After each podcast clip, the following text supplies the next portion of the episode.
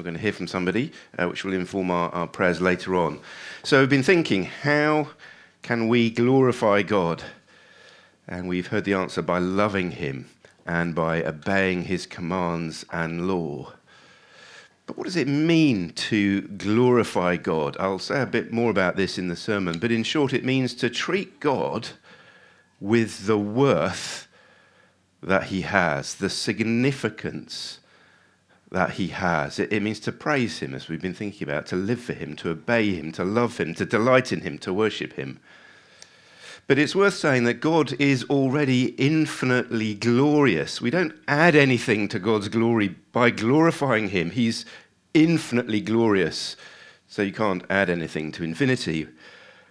And Romans chapter 11, verse 36 puts it this way For from him and through him, and to him are all things. To him be the glory forever. Amen. It's just, he is the source of everything, and everything returns to him.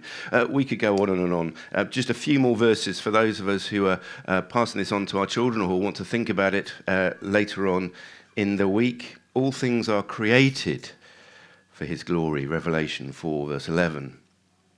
We are redeemed. If we're Christians here this morning, we have been rescued by Jesus for God's glory, Revelation 5 12 and 13, which we'll see a little later on.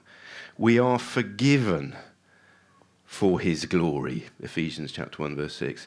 We're to love him and to obey his commands and law for his glory like Jesus did perfectly. John 15 8 to 11. And we will go to heaven for his glory. Forever we will celebrate his glory. Forever and ever and ever. But his glory won't increase because it's infinite. That's Ephesians 1:14.